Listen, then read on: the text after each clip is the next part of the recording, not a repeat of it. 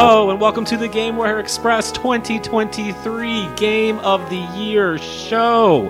My name is Adam Arinder, and I am so excited. We have the entire cast of GameWare Express here tonight, and we are counting down our favorite games of 2023. Neal Bonham, Yup. John Michael Carley, Hello. Renee Martin, Interesting order. Stephen Martin. Hello. It's alphabetical. it's, all, it's the fairest order. I thought you were choice. drawing a pentagram across your table. we have a lot of exciting games to look forward to in 2024. But before we can do that, let's count down and celebrate our favorite games from last year. Fine. Not only will we be counting down our top five games individually, we also have some other fun categories um, to celebrate some other games from this year, as well as submissions from you, the listener. Thank you for everyone who wrote in, Yeah, either sent in an audio clip or you'll get to hear Renee's lovely voice later this show Well, that's me. reading your top games. But we're going to start. See, I brought the intro in alphabetically, but now we're going to go to my left and go clockwise. So we're going to start tonight with John Michael Carley counting down his five through two. Man. And we'll save our game of the years for, for later. So let's start with the, the rest of your list, five through two. All right, we're jumping right into it, huh? All right. So I feel, and I'm sure everyone at the table can agree, that number five is probably the hardest one on the list. Am I Yes. right? Like, Yes, absolutely. because we probably all had like a list of like 10 or so games, and it's like, which one makes the cut for this episode? Uh, so this one was pretty tough, and this one took me a while, but I decided to go for number five uh, Legend of Zelda Tears of the Kingdom. Uh, I, Never heard of it. yeah, me either until this podcast. So this is going in blind.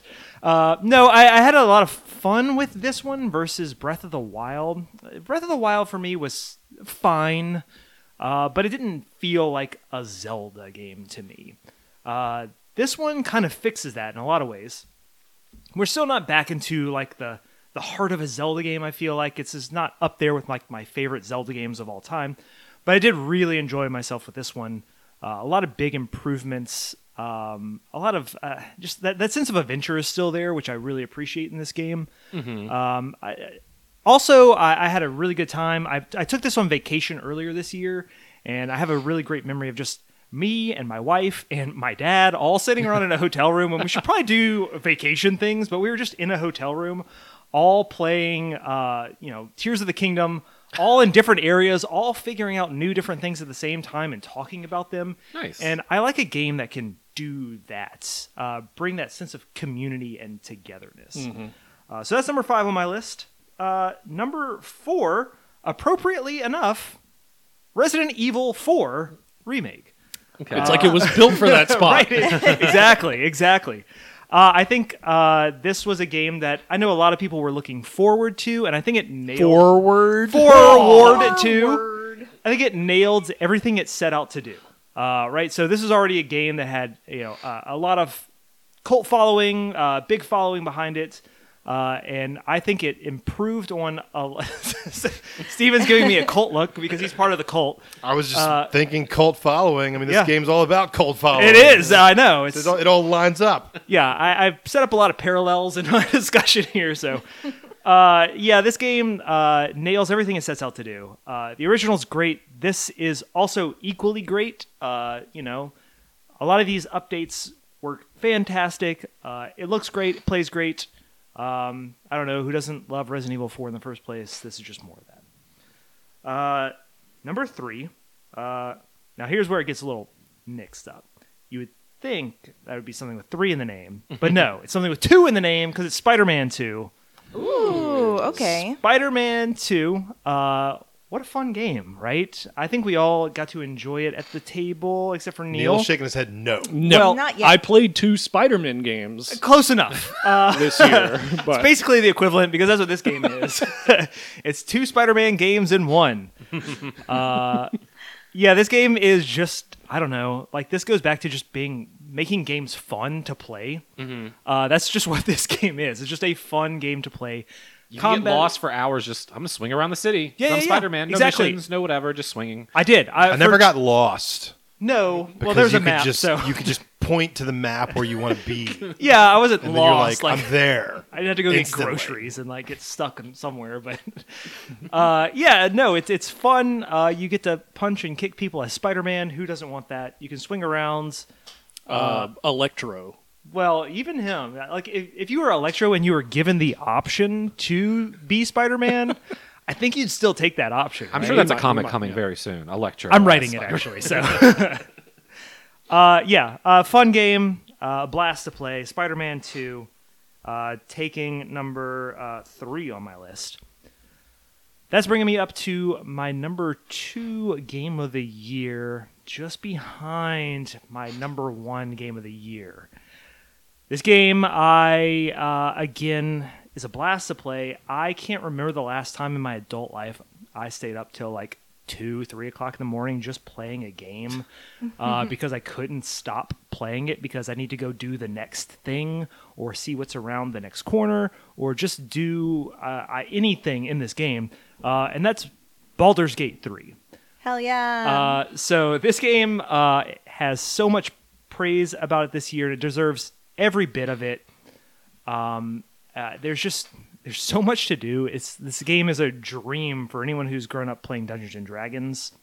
Uh, uh, there's you know I, again we could dedicate probably two podcasts worth just talking about this game. yeah, digging Uh, in really there deep because there's be so day. much. It's too much to really discuss in my like you know very small short amount of time that we have on this podcast. Uh, but this game has it all. I don't know. It has so much to to dig into. Uh, there's a ton there, uh, and uh, just so much to unpack. Uh, so You'd almost have to have like, if you want to do a spoiler cast for Baldur's Gate, you need to do three. Like Act One, honestly, do yes, it. Act Two, here's one, and then Act Three. You know, that's like- very true because you know they all kind of stand on their own in a lot of ways. And there's so many different Yeah. variations of the same. You yeah, know, you know, like- again, I you know, everyone at this table could play the same campaign and go about it and see different results based on the choices they've made and the character they've rolled. So um, it's just refreshing to see a video game like that. Um, obviously, we've seen iterations of that in the past, but nothing to this caliber where like so many minute things can like affect the game on this level. Well, I also think too, just from a industry standpoint, like Larian coming out and putting a CRPG this Yes. big on the map, Yeah. you know, in Yeah. front of players when it normally would have been a very niche thing. Yes, and very much listening to player feedback as well, Mhm. uh, incorporating that, and you know, just putting that front and center. Um, this game is just a joy to play. Uh, so yeah, that one takes my number two spots. We'll save that number one game of the Yeah, year for later this that one. show. But do you want to do a quick rundown of your five through two one more time? Of course. So uh, at number five, uh, Five through two one more time. That was a lot of numbers. It's a math-heavy episode, everyone. Luckily, it's third grade math. yeah, yeah, yeah, yeah, yeah. It's not hard math. First couple numbers. I'm still trying to nail those down. So, number five, uh, Legend of Zelda: Tears of the Kingdom. Number four, Resident Evil 4 remake. Number three is Spider-Man 2. and number two is Baldur's Gate 3. So I guess we'll circle back around, find out what my game of the year is. We sure will. And before we move into Neal's list, let's start with our first, uh, I guess, category for retro game of the year. Uh, you know, us at game where we don't only just play the new games, we also love playing our old games as well. So this category is your favorite game that you played this year that did not come out this year. It's called retro game of the year, but it could have come out last year. Could have come out 30 years ago. You know, the time frame isn't important. Just your favorite game that you Yeah. played uh, this year. Um, I guess we'll stick with the same order. So, John Michael, you get to go again. Yeah, so again, not that retro of a game, uh, but it was a game that did come out last year, but it was probably the game that didn't come out this year that I played the most of this year, uh, which is Power Wash Simulator. I, know, I know we've talked about it on the podcast before, but there's just something about this game. I have it on my Steam Deck where I can just sit down, turn my brain off, and clean a car or a house or what. something, and Joe Michael, you can come over to my house and, And you power- can do that stuff all day. only if I can simulate it. No, I'll just come over to your house and play Power I got Wash. Power Wash reality for you. No, no, no, no, no, no. I don't I'll do it like, for you. I love doing it. No, no, no. I, I like the idea that I don't. There's nothing that I have to do other than press a button and find where the dirty spot is. Hey, that's real power washing. that would be that. Okay, you can do the actual power washing, Neal. I'll come over and point it out to you. Okay, sounds great. Because that's We'll tag team game this is, co-op. Yeah, Are you ready to turn your video game passion into a money making empire? yeah. In real Great, life? sounds perfect. I'm gonna go point at dirty spots for other people to clean. yeah, Power Wash Simulators. That's my retro game of the year. Came out in 2022. Nice. Old school. yeah. Uh, yeah, so mine's another one that's been talked about a lot on this podcast, but uh, I think for me it's just because it was kind of the introduction to it. Uh, but Yakuza Kiwami. Hell yeah. I mean, it's just I I I don't know why I avoided the series for this long. No. and you know, It's wild to me if people are still listening to this podcast and they have not even like kind wild of to me, played. actually. played. yeah, got us. but if they are listening, they still haven't played any sort of Yakuza at this point. yeah. I mean, to be fair, I did play seven before this, Sure. So like that was like my technical introduction to the series. But man, like switching to one. Um, and just seeing like the goofiness of where it came from, you know, it's this Kiwami's great, and uh, it's a series I definitely, you know, hopefully we'll be playing a lot more of in 2024. Nice. Yes. Stephen? So I started the year off uh, earlier in the year playing a 2022 release, uh, Cult of the Lamb. Loved it so Oh, much. yeah. Platinumed it, Nice. and that is not my retro game of the year. It's actually Yakuza Kiwami, There you go. Uh, because this is a game that I've been playing on and off. I don't know for five years now, because it was a 2016 release. It's been his retro game of the year for four It years. has, but I somehow put 100 hours into that game this year. Good job. Jesus. Up I'm proud of you. until like three weeks ago, I was playing Yakuza Kiwami quite regularly, Mm-hmm. and um, I finished it. Like I, I don't know if I've ever finished a Yakuza game before. Like I, I love Yakuza the, the franchise, but I'm always just dipping in and out of it. You know, I'm never like. Sure. 100% committing. Although I would say Like a Dragon was was the closest I ever got to finishing a Yakuza game because I put like 60 hours into that. But over 100 this year into Kiwami, um, basically starting like a brand new game. Yeah. like, just getting rid of my old save and that it's been my like I don't want to say cozy game, but sure, like go to cozy game of the year. Just I don't want to necessarily think. I just want to immerse myself in that Kiwami world. Maybe mm-hmm. chuckle a little bit. Chuckle Yeah. a little bit. So I mean, Chuckle all quite a I have lot. to say is, based on our list so far and the math that we do, Yeah. Yakuza Kiwami's game of the year. sounds like it's going to be game of the year. I can change mine real quick, you guys. We're gonna Like, talk, we'll talk more about that soon. Uh, Renee? Yeah, so my retro game of the year, uh, someone could call it one of my favorite games of all time, but really luckily I've been able to hop back into it because it's now on Nintendo Switch Online, and that is Harvest Moon 64. Hell yeah. Throwing it back to 1999. Um, like I said, it just had such a profound impact on me. Um, but going back into it, I had forgotten about so much of the like dialogue between characters, and I have new characters that I find that I really relate to a lot more. Like, oh, okay, let's throw it back to being like 13 years old. What was Final Fantasy X like the first time that you like started questioning like religion and Christianity, kids? Yeah. uh, y'all. God, but um. Harvest Moon might have been mine because like whenever you become friends with the little pastor in the town, he's like, man, like sometimes the kids ask me shit and I don't know how to answer them, God like about dead. God. um, also, you know, like one of the characters, her grandmother passes away and she's really depressed for um, a long portion of the game. Whenever you talk to her, she's like, food doesn't taste like anything to me anymore. Like I'm like, holy shit, like that's oh relatable. Like, Grandma's just hanging out with God. yeah. well, there you go. Um, so yeah, I'm really thankful that they put this on Nintendo Switch. Again, I don't know what kind of hoops Natsume had to jump through to make that happen, but I'm really thankful ones. for it. It's been my cozy game. I've just been playing, playing, playing it. Like the hook, just it's got me. So I'm a fish. That's it. Also, I go fishing in Harvest Moon 64, and it's nice. Ah, JRPG. Jeez. So yeah, that's my retro game of the year. Love it. So, except for Renee, we no one else posted their list publicly to the rest of us before we sat down and recorded this right Let here. it all hang out, baby. Um, so for my retro game of the year, I chose Yakuza Kiwami. Yeah. Perfect. Be- for the exact same reason Neal was saying, because uh, I can't believe I waited this long to play it. I played 40 hours of seven four years ago, and finally decided to take the jump and start from the beginning before Infinite Wealth comes out. Correct. Beat Yakuza Kiwami and Kiwami 2 this year, but I chose Kiwami to represent because Yeah, of it was like the course. first one and for all the reasons you said, it was like it was like playing Spider-Man, right? Spider-Man, you can go swing through the streets and like kind of chill Yep. at the end of a day. swing through the you can go streets. Yeah, a different kind of swinging. yes, you can go swing on people on the streets. Oh, swing on people. No, that's different. I thought you were saying that you know you got some Kiryu web shooters.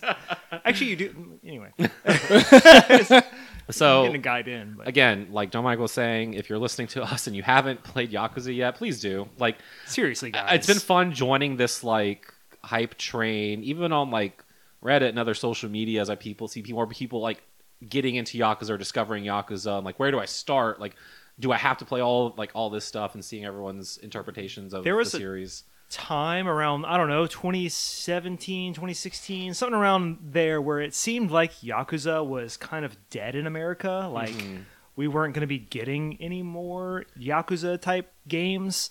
Um, but for whatever reason, it, it like an ember caught somewhere, and the the flame reignited, and we're back on it, baby. Well, I mean, because yeah, because Yakuza Six, which I'm on now, came out in 2016, and then what? Like a Dragon didn't come out until 2020. yeah, So, So- like four years there, and then now all of a sudden they've got and six was also questionable. I think that we were ever going to get a localization of that. Oh, so- really?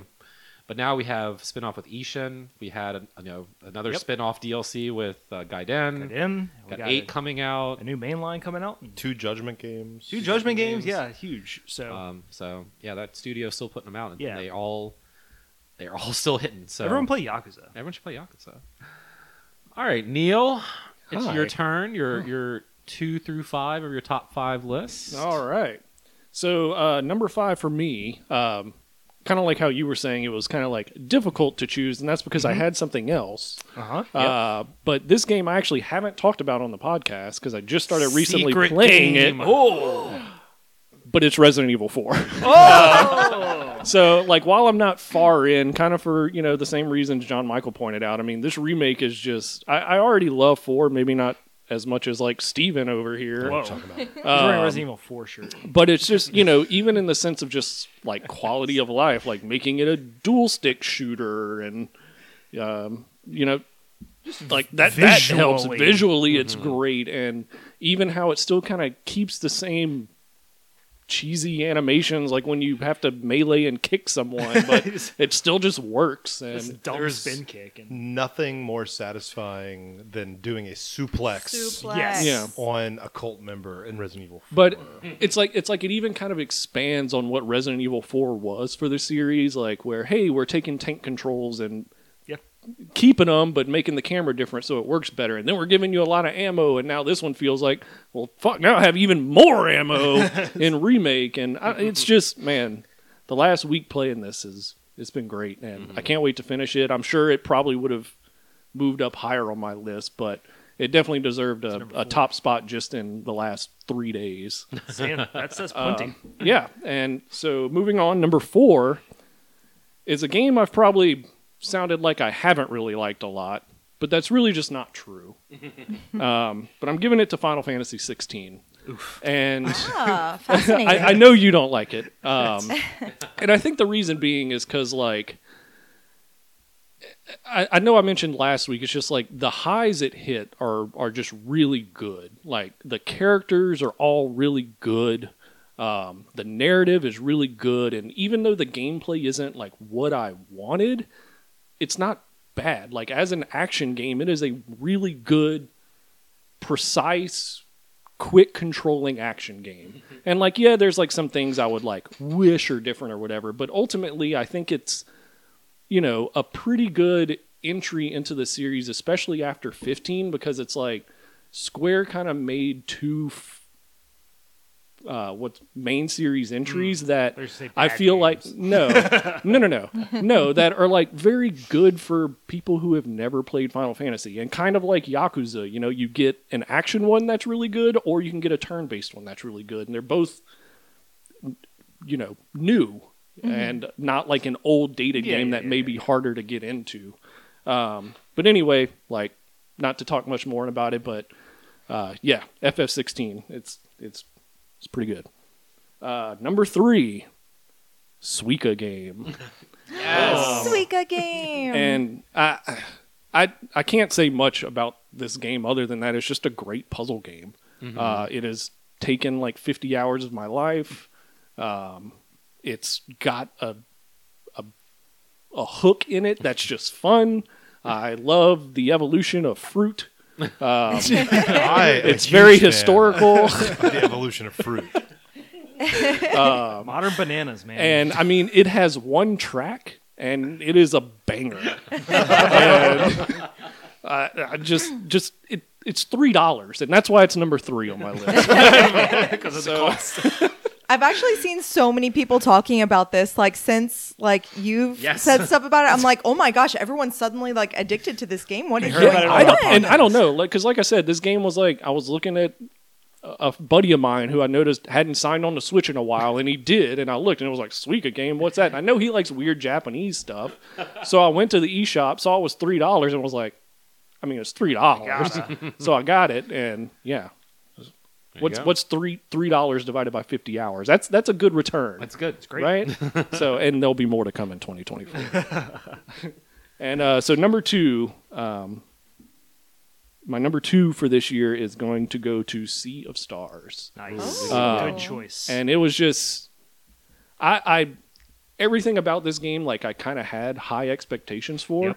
and then it just met them all. Yeah. Um, it's a beautiful. Bl- a, a lot of people like you know really attribute it to Chrono Trigger because I know Composer was a guest on it. The Sure. dual techs, all that is kind of reminiscent, but the thing is, it draws in so many ideas from so many good really Super does. Nintendo RPGs, uh, including Breath of Fire and Super Mario RPG. Definitely. So it's just this culmination of like one of the best eras for RPGs in one game, and it makes it feel unique and not really like it's a spiritual successor. I don't know. It, it feels very modern at the same time. Yeah, and so you know, ultimately, if you like turn-based RPGs, if you like any of those SNES games that I mentioned, and even if you like stuff like village building and sort of Yep. resource management, it gets there too. So I almost miss like the more simplified JRPG like this is. You know, Mhm. Yeah, Like, honestly. a lot of the newer ones have a lot of cool features, but this is strictly just like here's two characters, you get a sword and you get uh, armor, and like Yeah. that's it. Go and I, and I you beat it. really like that it did the whole thing of like it doesn't matter what character you choose. Like Yeah. they give you that option, but it's not like an East game where Mm-hmm. if you Yeah. want the other story, you got to play through the whole game again. Like this is just like eh, you pick one and then they, they, you they- can ju- you can just rotate first. them. Yeah, you're fine. Yeah. You're fine. You you get both their stories in one. exactly. So, um, but yeah, it's just a beautiful game, an awesome soundtrack, great gameplay, and and I also like that it wasn't it you know in the at, like Super Mario RPG. It's like, I mean. Super Mario RPG isn't really this long, but it's like a 25, 30 hour game, mm-hmm. and you're done. Mm-hmm. And Yeah. it's It's pretty breezy. it's great. It respects your time. It doesn't Agreed. yes. it doesn't overstay its welcome. Mm-hmm. So Nice. Why don't you give us a quick recap? Sure, we move sure. on? So number five, Resident Evil Four. Number four, Final Fantasy sixteen. Number three, Suika game, and number two, Sea of Stars. Excellent. Thank you, Neal. Can't wait to hear your G O T Y. Our our next our next uh, category for this year is um, biggest surprise. This may be a game you weren't expecting to be good and you played and it was a game that wasn't on your radar, or a, you know a game that you felt surprised to play. uh, John Michael, So, um, at the Game Awards, not this past one, but the one before that, they announced Alan Wake 2. And I saw the trailer. I was like, well, that looks stupid as hell. and then that game came out. And I was like, this game's cool as hell. so I got to give it to Alan Wake 2 because it subverted my expectations. Um, I, I I take back the mean things I said about you, Alan Wake 2, when I saw the reveal trailer. You had Um, a Dead Rising moment like Stephen and I. Yeah, yeah. I mean, I just look. You know, I, I the first Alan Wake didn't have a good track record for me, and I, the second one didn't look like it was doing anything that much better. But you know, I'm here to eat my words. Uh, so sorry about that. That was the biggest surprise is how much I actually ended up enjoying that game. So Nice. Yeah. Nice. Uh, so for me, um, I kind of have two, but the first one will just be short because it was an actual fucking surprise, and that was Metroid Prime Remastered. oh, that came out in the first place.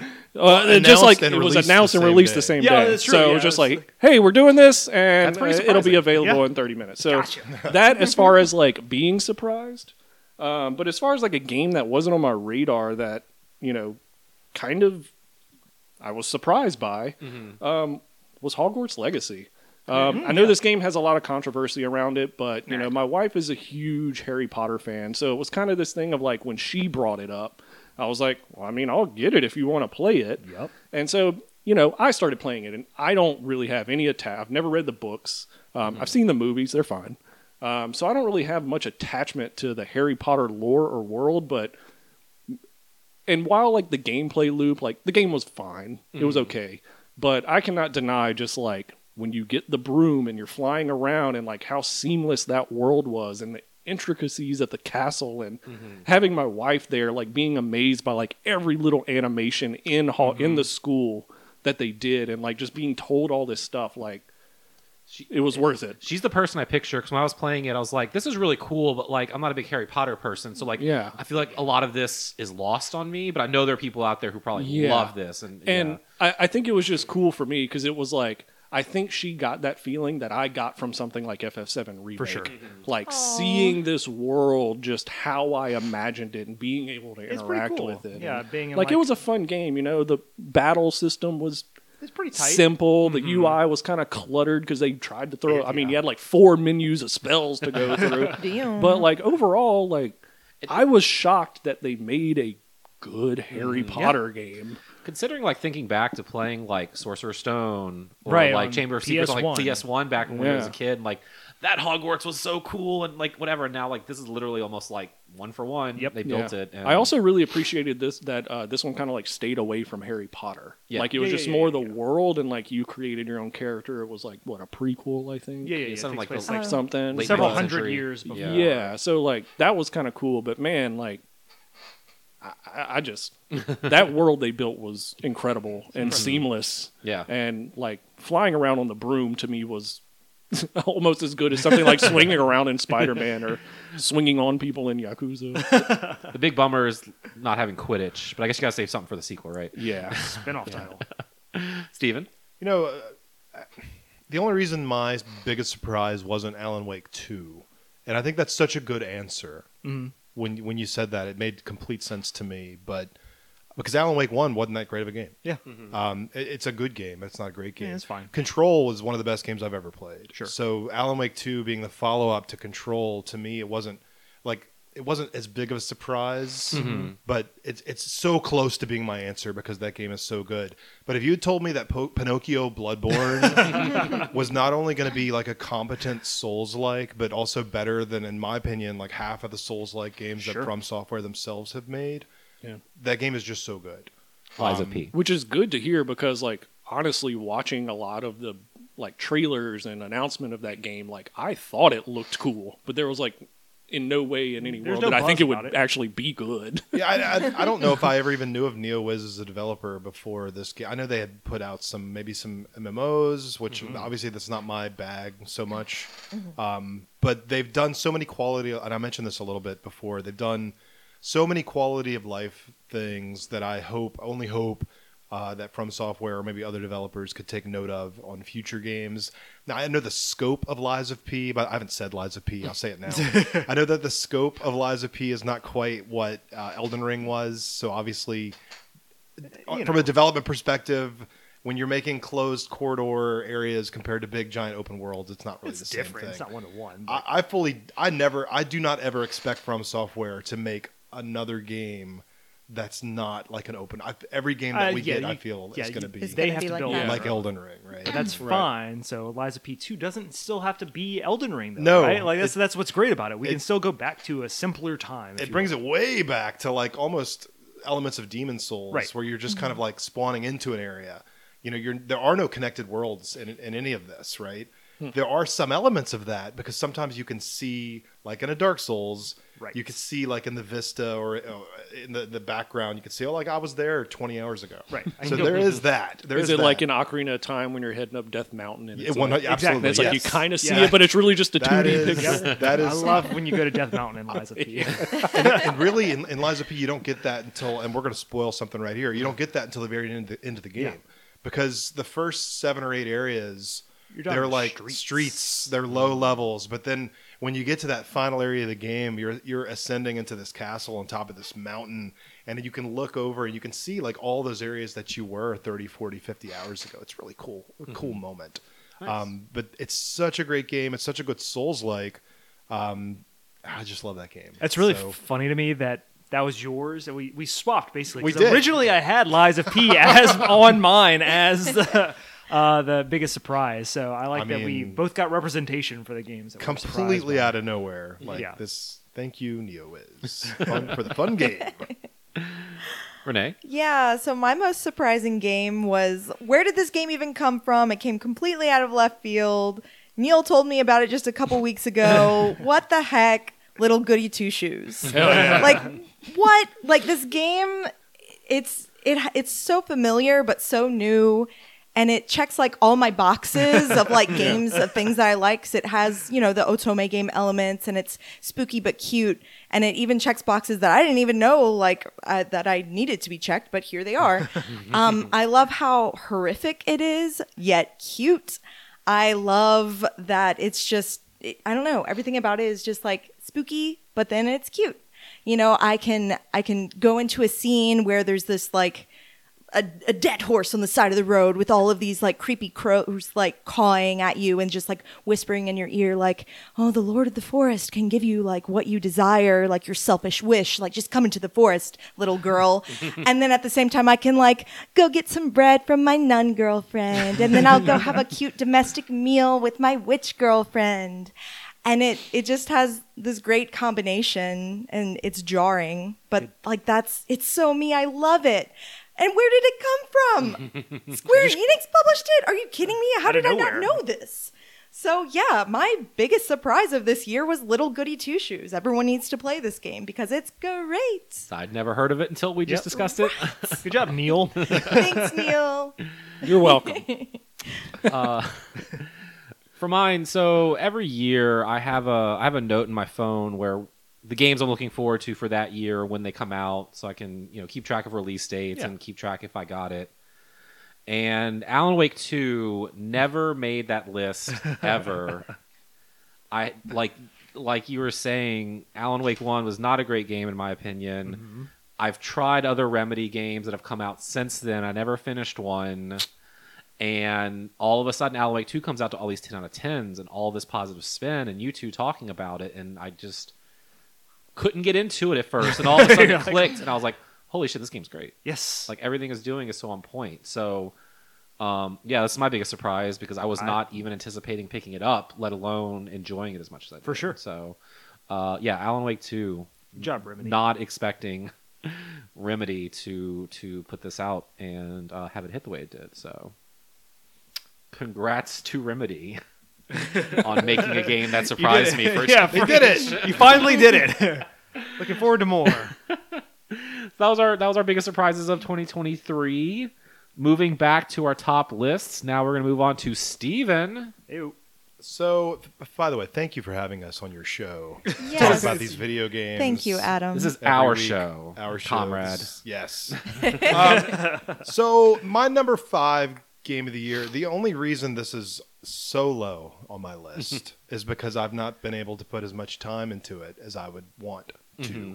This game is the most game of the year.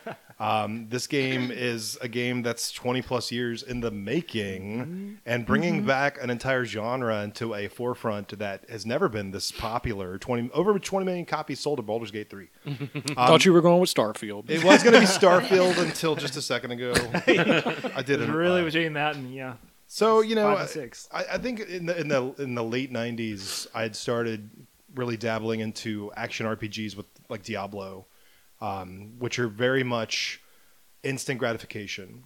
Mm-hmm. You click on the thing, it dies, and it drops maybe an item, and then that's about it. There's not much story in those games, but playing the first Baldur's and then the second Baldur's Gate, like mm-hmm. getting into to, to proper CRPGs in the early 2000s, and then seeing that that genre not vanish, but but leave the the forefront, mm-hmm. and and I can I can immediately blame the success of games like KOTOR, Mass Effect, literally taking the developer of those earlier games away from that genre and putting it into more Yeah. more of like a, po- a popularized. And there's nothing wrong with that. It's just not for me. It's more mainstream. And then you know Larian coming along after uh, they did a couple of um, what were the two games? Do you all? Divinity? Yeah, the Original Divinity games. Also great games. which are phenomenal games, and, and no better developer to bring back Baldur's Gate into the forefront than Larian, because you can you really see the passion they have for for that the, the Yes. franchise, for the genre of games, and the amount of work that you know the voice acting, the writing. It's there's just so much for you to experience in this game. Um, I'm really excited that so many people are finding it and loving it, and I can't wait to continue playing this game. Maybe it will be my 2023 retro game of the year. Probably. I don't know. I. Um, but that is my number five game. So, and I've only been playing it for a, a week or so since. And really, I would have been playing it more, but I was sick. Mm-hmm. Yeah, And I don't know. I didn't feel like I wanted to play a video game when I was. I feel that. Mm-hmm. Um, so yeah. So my number four game of the year, sticking with the tradition of putting the number four in your four. Number four spot is Pikmin four. There we go. Pikmin Four is my it, it, this this year. It was my like I got to the hotel for work and I'm gonna play Pikmin Four. Like that was Yeah. my laying in the hotel forward to bed playing. Rather be home, but I'm playing it handheld. It's gonna give you that little slice of happiness. It did. You know, it's it is to me. It is a cozy game. I will will will gladly say that I've barely lost any Pikmin playing through this game because I just keep Congrats. restarting. Uh, or you could just rewind the game. This this Wait, what? Yes, th there's literally a rewind button in this game. So the, Man, dying Pikmin are some of like my nightmares. oh, it's terrifying. Yeah. I don't want to leave any Sands behind. I don't want anyone dying. So th- this is the most feature enriched, the most like polished Pikmin game in the the franchise's history. It's the best Pikmin game in the franchise's history.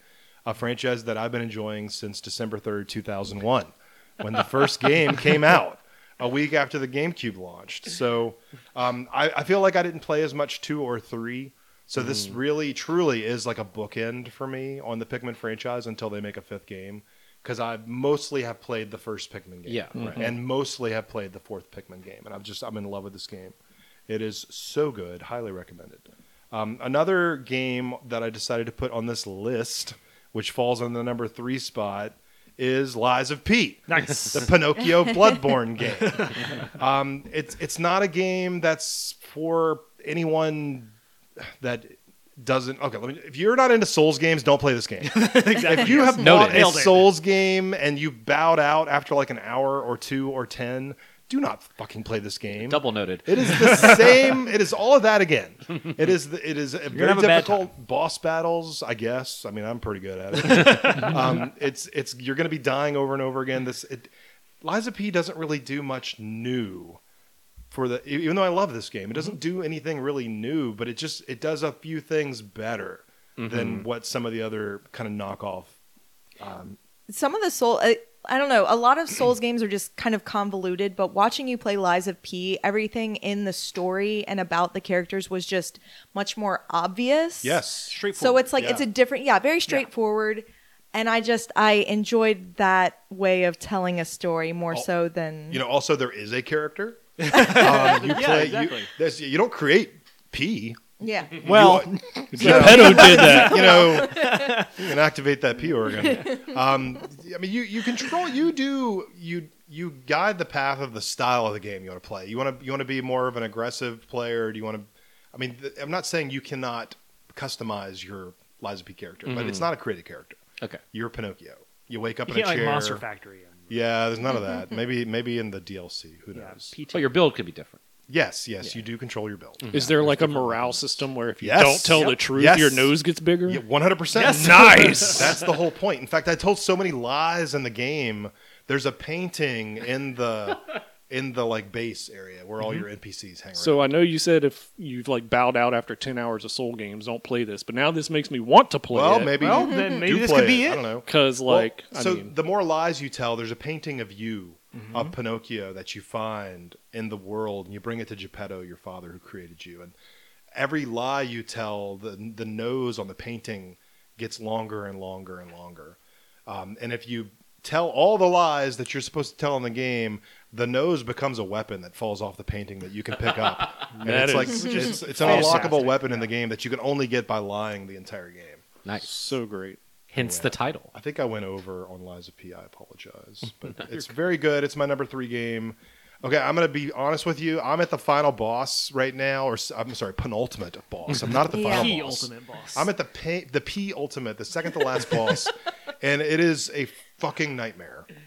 This it's if I have breezed through every boss in this game, two, three, maybe five attempts, no problem. I'm on like my 25th attempt on this final boss, yeah. and it is a fucking nightmare.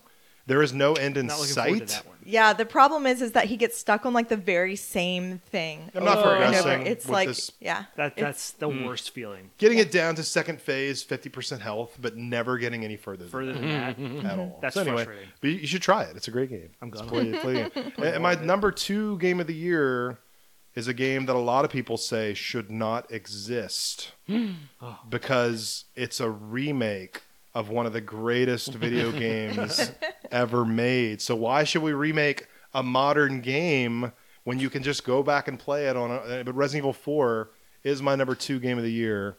Um, it does so many cool things that it, right away it tells you this this is going to be different. Cool kills. There are cool kills, but that is not that is not the only reason to play this game. No. Right? Um, right from the village encounter, which is one of I think the greatest moments, the greatest sequences in video game history. Yes. Right from the beginning of this game, you're informed to to realize this is not going to be the same experience. Because when you go up in that tower, as you know to do if you've played Resident Evil 4, and Adam's shaking his head no because he's never played it.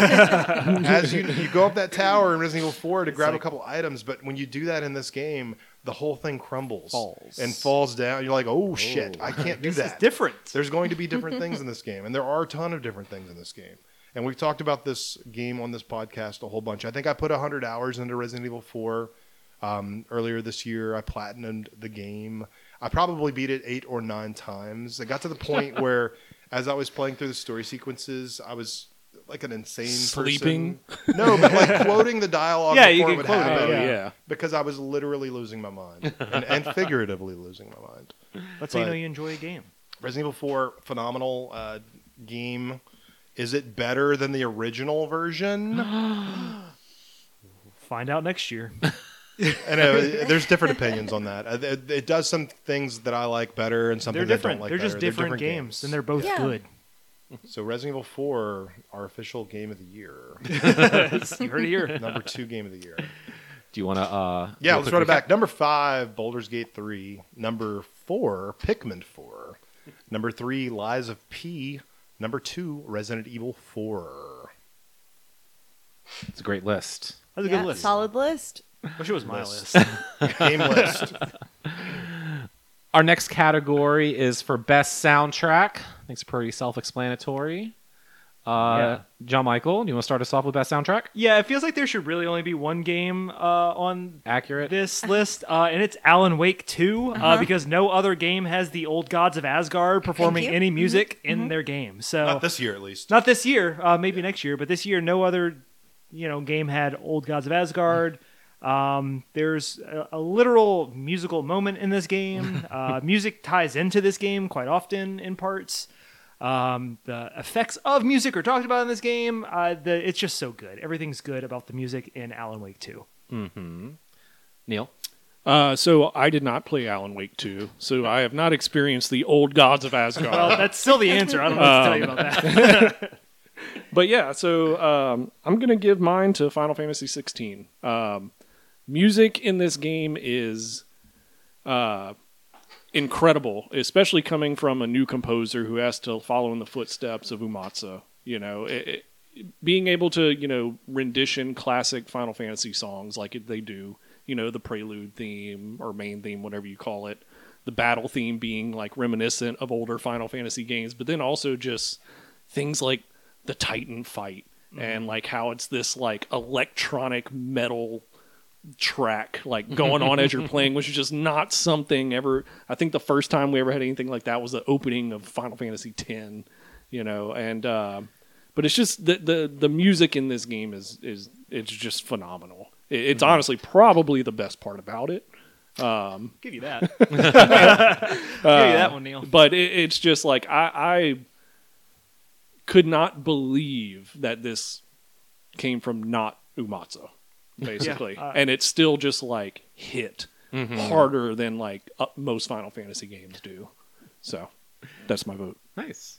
I'm going to tell you about a game that has a lot of music featured in it. Um, and there's a great opportunity for this game in the future to to improve upon its selection. Fortnite has a brand new mode where you can have all these great songs, but I've no I've studied this, okay? I've done some research on Fortnite's new mode. It's it's um festival mode. And um, there's a severe lack of Finnish metal. there's no, there's nothing from the old gods of Asgard in this game. Yep. Which this is a great, this is great news for Epic because this means in the future there could They be. could have But old gods of Asgard. Let me tell you right now, there's a game called Alan Wake 2 where this all this music's available right now. You don't have to wait. Nope. There, you don't have to pay extra, and it's not just about the old gods of Asgard who have been featured in Control, who have been featured in Alan Wake 1, who have been featured in Max Payne 2. Mm-hmm. But it's also like the, the, the how important music is to Alan Wake 2.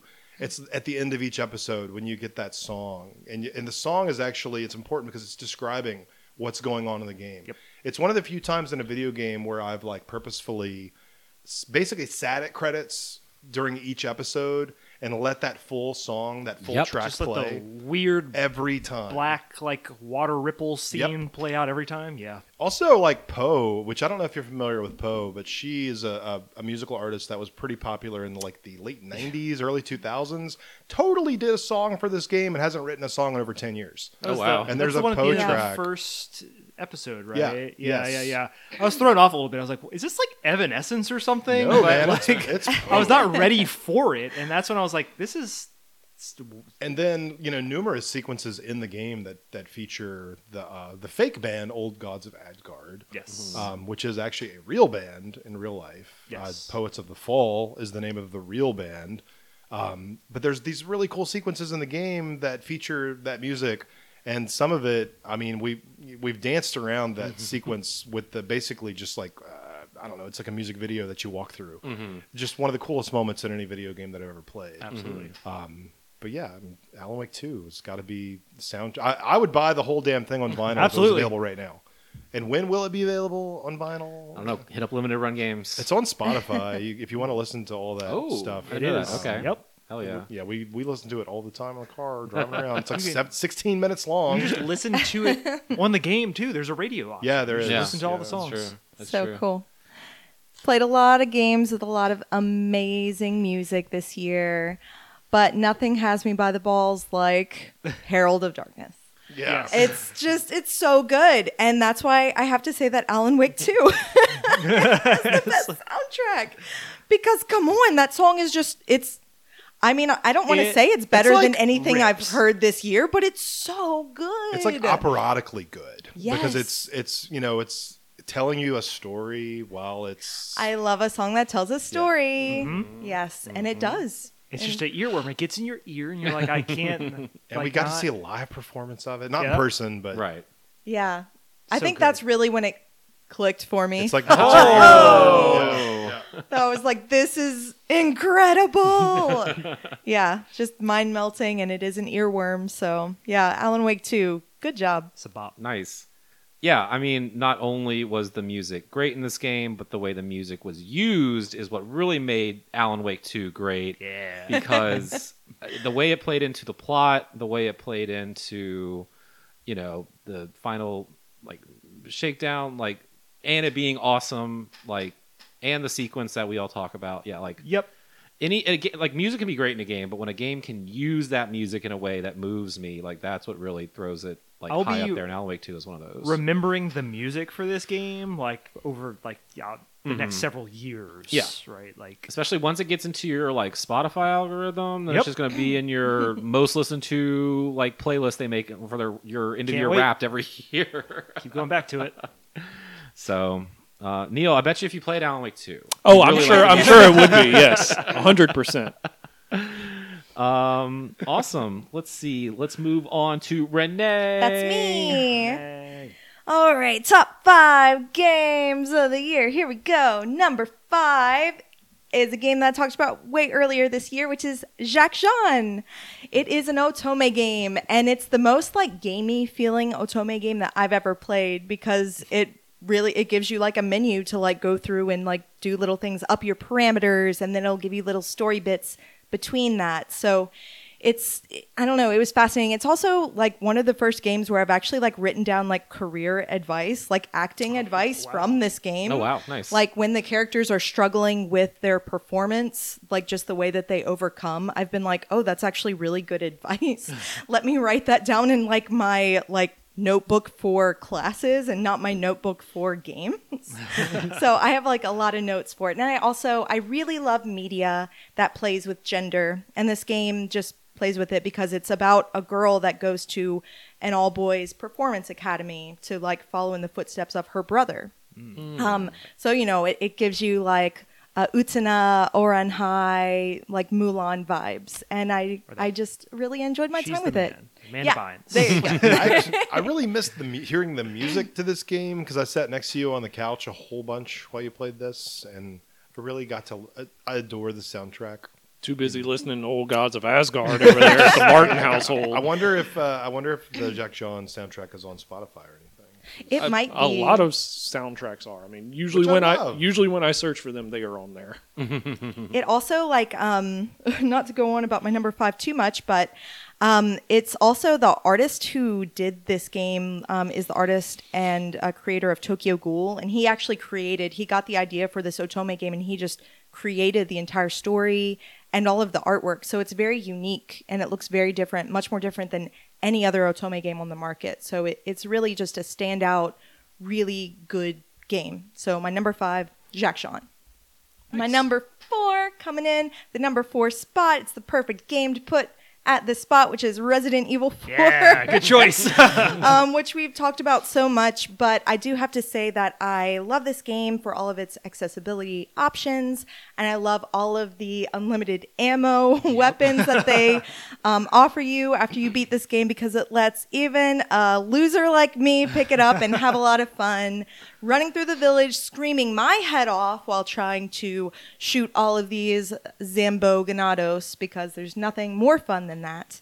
um, also, I have to say, it's a fun game to watch someone play. Sure. I watched Stephen play this game a lot, a lot, a lot. So many hours and so many times of playing just the same sequences, but it is so cool to watch someone who is good at this game play it. And Stephen, like, just how he got to be so good at it, like, just Surgical. getting these, Yeah. like, yes, really surgical Yeah. precision, like knowing exactly where to dodge enemies and when to shoot enemies and where the explosive barrels are, and just like really breaking down the design of uh, like I don't know all of the the game itself. So yeah, um, Resident Evil Four is my number four, and well deserved to be there. Love it.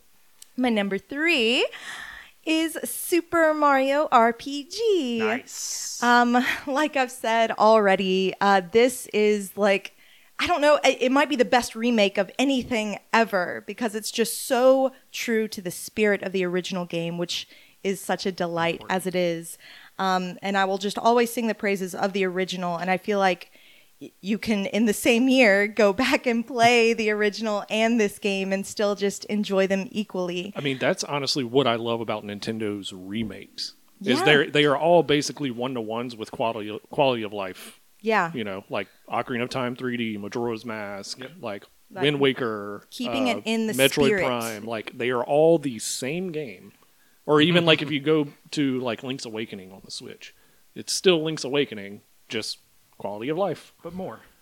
And I really I appreciate that this game it just won't be another game that's lost to time. Not that it would have been because it's be, it's such a cult classic, but it it definitely could have. You know, I mean, it's like it's a weird combo. Like Square Enix and Nintendo made this game together, and it very well could have just never gotten any sort of remake or any sort of attention. Sure. Um, Yeah. So it's it's really neat. I, I appreciate games like that are old becoming new and being uh, accepted by new audiences and old audiences also. So my number three is Mario RPG on the Switch. And my number two, also um, well deserved in the two spot, is Octopath Traveler 2. Nice. Um, you know, the original Octopath got so close to perfection, and this one just inches even closer to that. I really love how in this game they make the characters like have a little bit more to do with one another and like just kind of um, intersect their stories a little bit better. Also, come on, this this game is RPG of the year, please. Yeah, like yeah, it yeah, should yeah. have even just been nominated at the Game Award. Come on, come on. And talk about a game with great music Yeah. as well, and especially like the two different versions of each song, whether it's daytime or nighttime, and like that transition. Yeah, there's just so many little details like that. And again, um, the sprite work on this is Gorgeous. incredible, and even just the little effects. And yeah, I don't know. I I also love just how challenging it is. Um, some people can look at turn-based RPGs and just think that they're easy, like especially if you've only played like older ones and you just like know exactly how to break it. And you know, oh, once an enemy has a weakness on something, it's easy. No, this game is like incredibly challenging, and it really forces you to look several steps ahead and create a strategy. Um, and there's like infinite strategies with your characters being able to respec into like different, um, you know, like being a sorcerer or being like a mage or you know just all, all these different things that they can be um, a warrior you know etc um, as someone who was president of her chess club in high school i quite enjoy that aspect of the challenge. So yes octopath traveler 2 is my number two i love it more people need to play it It is Definitely. Um, do you want to give us a recap of your five through two? Sure. Number five was Jack Jeanne. Number four was Resident Evil 4. Number three was Super Mario RPG. And number two was Octopath Traveler 2. Excellent. Our next category is for best style. Now, best style uh, doesn't necessarily mean it's the best looking game or has the best graphics, but it's kind of a combination of how does it look, how does it play, how does it feel, does it have this like swagger or attitude? You know, what's what game had the best style for 2023? John Michael. Uh, so for me, I kind of wanted something that uh, reminded me of something else. I guess I, it's Lies of P for me, actually. um, I like that this like took Bloodborne, but like also out Bloodborne Bloodborne in a lot of ways. Um, I like the city street design. Like I like the character designs in this. I don't know. There wasn't enough like weird dark games like this that I've seen in a while. I don't know. There's just something unsettling and beautiful about this game at the same time. So Yeah. Lies of P took the coolest style for me this year. Yeah. Yes. Uh, for me, um, I'm gonna have to go with Cassette Beast for this. Okay. Um, and reason being is because you know it really did an awesome thing of making a game feel 2D while still being like a isometric 3D game. Um, even in the sense of you know everything looks pixelated, but there's still dynamic lighting with shadows and stuff like that, and it really gives it kind of a cool look. On top of like your characters being 2D sprites, the the the beast being 2D sprites in battle, stuff like that. So it was really cool. And uh, speaking uh, like how y'all mentioned, you know, games like Alan Wake 2 use the music in the game. This one probably not to a as deep of a sense as something like Alan Wake 2, but you know, the the soundtrack's very minimal, but they did a thing like where they recorded a lyric version and then an and they also have an instrumental version, so they use the music in ways of like when you're in town in a building, it was like playing the lyrical version, but when you walk outside, it would switch like without missing a beat, it would just like flow into the instrumental version, or like um, when you're in battle, it's like against a boss or something, it's like this epic instrumental track. But then if you fuse your beats together, that's when the lyrics just come in and it like makes it really cool. But overall, just uh, uh, the colors, the cartoony anime-ish style of that game is just really really cool. Hell yeah, nice. Stephen, what's got some style? I feel like this one game kind of reminds me of of an entire console's visual style, harkening back to like the Dreamcast era of video games. Um, but Hi-Fi Rush, I feel like doesn't get talked about enough, and maybe that's because it came out so early in the year. Sure. And a, a lot of developers have tried to do like a rhythm-based shooter or rhythm-based like a melee combat game, and I don't think anyone's succeeded the way that um, Tango GameWorks did with Hi-Fi Rush. And it's just got that really that amazing animation style. And you talk about like colors, like visually, this game just does things that that nothing else that I have seen, not even just this year, but but it really ever have accomplished uh, visually. You know what this game does, and and licensed music and original music all integrating into the gameplay. It's very much if you're into rhythm games or or just that that Dreamcast era of not arcade games, but mm-hmm. definitely like arcade style action games. Yeah. Yeah, this, this should be on. definitely, the It's perfect that you play. mentioned like Dreamcast era because when I think Dreamcast era of style, it's just vibrant. right, mm-hmm. Yeah, yeah, yeah. hundred percent for sure. And I miss mm-hmm. so much of that in games these days. Mm-hmm. And whenever a developer channels that, I get really excited to to dive into what they've done. And Hi-Fi Rush is a phenomenal game. Mm-hmm. I, I think it belongs on more lists altogether. but uh, we've only got so much time in front of these microphones. we've got to turn them back in. For me, whenever I sat down to like write everything out, because I really like to write notes for things, um, I was like, best style. And World of Horror just like slapped me in the face. I was like, no, get What out of here. what a great World of Horror. choice. And I, I just ran down all games that I played this year, and I was like, no, w- World of Horror, actually, yes. Um, this game, I, I like games that feel old, and this game feels old as fuck. Feels like And, like- Commodore 64. just like how they can create this like terrifying experience with so few like colors with such like in these constraints of like trying to make it look like an a very old PC game or really I mean I wasn't a part of that era of PC like DOS era I guess so the one thing I can kind of equate it to is the or- original Game Boy um, and it just like I don't know what they are able to achieve like within those constraints and just make you feel scared of the situation with the the sound and you know still being in this like little UI um, and the scary sprites and everything. Yeah, World of Horror. It's really cool and has really cool style. I I recommend it. Nice, yes. That sounds like a Disney ride.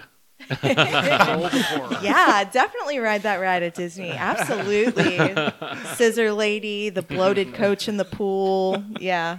It's, it's going to be All the great. favorites. Uh, when it came to best style for this year, there's one game that immediately popped into my head, and it is Hi-Fi Rush, because of the art style, that cool cell shaded, that vibrant color, like Yeah. Stephen said, Remind you of the Dreamcast era, like Jet Set, or even like um, oh, I was thinking about the whole time Renee was talking. Neal, what's the game Insomniac made you like so much? Sunset Overdrive. Sunset Sunset Overdrive. I'm not Neal, but I can answer for it. uh, obviously it doesn't play like that, but it's similar. That like again, that similar style that game had, which is really cool. And uh, yeah, it almost like it was in consideration for me for best soundtrack as well because the way it uses the music in time with the the combat and the fact that they got the licensed music as well as their own. Uh, you know, in-house tracks are really cool. It did make them a top ten for this year, but we're only doing covering top five on this show. But yeah, Hi-Fi Rush is definitely a game that should be talked about more. It is really cool once you can get the combat down. Uh, once you you know if you have some rhythm or not, and uh, the game just got that attitude that of, of that era we were talking about. So if you haven't played Hi-Fi Rush, it is a really sweet game, and you should play it. Yeah. Um, so that's it for best style, and that brings it to me. Your turn, Adam. Ooh, okay, Tell us here we about go, your Adam. Top. My top Four. four. All Lies of P. So something interesting when I was looking at my list this year is my list for top five games are all sequels. Ooh. So I don't know what that says Uh-huh. about this year. Uh, but my number five, um, one of the best RPGs that I've played, Octopath Traveler 2. Hell yeah. Uh, another strong consideration for best soundtrack this year. So much good music and games this year. But like Renee said, I played a fair amount of the first one, but it never really grabbed me. I had some problems with how the story was told, how there wasn't a lot of interaction between the characters. It just felt like you were doing eight different tales, but there's no reason for them all to be together. But Octopath Traveler 2 really fixed that. Um, not only get you play all of their stories like in the first game, but you do have those side missions where you t- that you have some of your characters team up. And I feel like you play that game for the first half, and it's like its own set game. And then once you unlock dual dual specking, and then you Yeah. can really start playing with your team combinations and like what Sure. abilities people can use. Because when you assign a job to them, you can unlock passive skills. And while your active skills change when you change job classes, your passive skills do not. So then you can go in and really make some unique combinations when you realize, like, oh, this plays well with this, or I just need this one skill from this one class. And yeah, it does get very difficult at the end, uh, especially for what seems like a pretty simple turn-based kind of mechanic for its battle. But um, it's such a good game. I love the like the like the sprites and the two and a half D um, perspective you have in that game. I also am a big fan of turn-based RPGs, not as much as the action games as like Final Fantasy's moving to. So anytime a good turn-based RPG comes out, um, I want to play it. So Octopath Traveler 2, great game. Also just talks about how great this top five list is for, for games that came out this year. Um, again, it's funny that we don't really share our list before we do this because my number four is also Resident Evil 4. what? Um, I had never played Resident Evil 4 back on the GameCube or on That's the PS2 kids. or on the PS3 GameCube's for kids. or on the Xbox or on the PS4 or any other iteration that came out of Resident Evil 4 until this one. And yeah, it's a great fucking game. You know, like So the first game I think we talked about on the show 10 years ago was Stephen talking about Resident Evil 4. And he's talked That's about Resident Evil 4 yeah. as long as I've known him Sorry. and uh, it yeah, it, it stands up, right? Like it's it's it's a fantastic game. The the gunplay felt really good in turn, like almost like Dead Space, where if you shot a specific area, like the the enemy was affected by it. The headshots were really satisfactory when you want to really try to show off and and and kill Zambos uh, effectively. Story was cool. The DLC was fine, but um, yeah, Resident Evil 4 stands up. Uh, who knew, right? Good game. Good game stays good. I'll tell you what has even better gameplay or better gunplay. What's that? The original version. Really? I want to go back and experience that. Go check it out. Uh, so Resident Evil 4 coming in at number four. Um, see, going last, we talk about all these games already. My number three is Baldur's Gate 3. Nice. Whoa. Hell yeah. You did Um, this on purpose. a game I didn't get to play as much of this year as I'd hoped for, and I was asking myself if I'd played it more, uh, well, maybe this would be higher on my list, but I don't, I don't think so. But while um, this type of game has never been in my wheelhouse, it almost won Best Surprise for me this year because of how much I enjoyed it. But I also want, really wanted to put it at number three into my top five list, just as a, a shout out to what Larian was able to do to like put this game together Absolutely. and put it out and like the quality and uh, of a single player narrative experience in this industry that's trying to move away from that into multiplayer and games of service and microtransactions the fact that some of the best games that came out this year are all single player experiences like shows that those games still fucking hit Yep. and there's a big audience for that so uh, we've talked at nauseum about Baldur's Gate 3. I think I want to start a new character at this point Do and it. like uh, you know Do it, try do a it. different class. Yeah. I'm running two characters at the same time right now. Whoa, wild. um, so yeah, Baldur's Gate three coming in at number three, and man, Neal, you're gonna love this. Coming in at number two, I have Marvel's Spider-Man two, I was about to say, there's plenty of twos to pick from this year. Yeah. I think. Uh, a follow-up to my game of the year um, in 2017 when Marvel Spider-Man came out. This one has two Spider-Mans in it, So many. as is the name, but the way they're able to craft the story and interweave both Peter and Miles's narrative together Yep. while giving you the option to freely switch between them when exploring the city. Each character feels different enough, but still feels awesome playing as both of them. Uh, that was one thing I was worried about because you play Spider-Man One, and you know Spider-Man has his powers, but you play Miles Morales Sure. Spider-Man, and he can turn invisible, and he has electricity. But then you get Spider-Man Two, and then once you get like the symbiote suit, and that has its own set of abilities, and you feel the punches and the hits and the vibration of the controller when you're wearing that suit. Uh, so much to say about this game. Obviously, I'm a big Marvel and Spider-Man fan, so maybe that bias is pushing it up some. They're really Um, good games. They're really great games. Yeah. Not as much iteration from two from one, which was some, uh, I guess, some critique on this Sure. game. But when you nail it in one, there's not much Sure. to improve upon. Good game stays a good game. And they still fixed a few of the frustrations I had in the first game for this game. So, uh, great game that came out this year, uh, coming in at number two. So, like I said, a lot of sequels this year. My number five was Octopath Traveler 2. Number four is Resident Evil 4. Number three is Baldur's Gate 3. And number two is Marvel's Spider Man 2. Which brings us to the main events our game of the year for 2023. Oh man. But uh, because I'm looking at this list, I'm gonna read the room. I'm gonna shake it up a little bit. I'm gonna go to Renee first. Yeah, hey.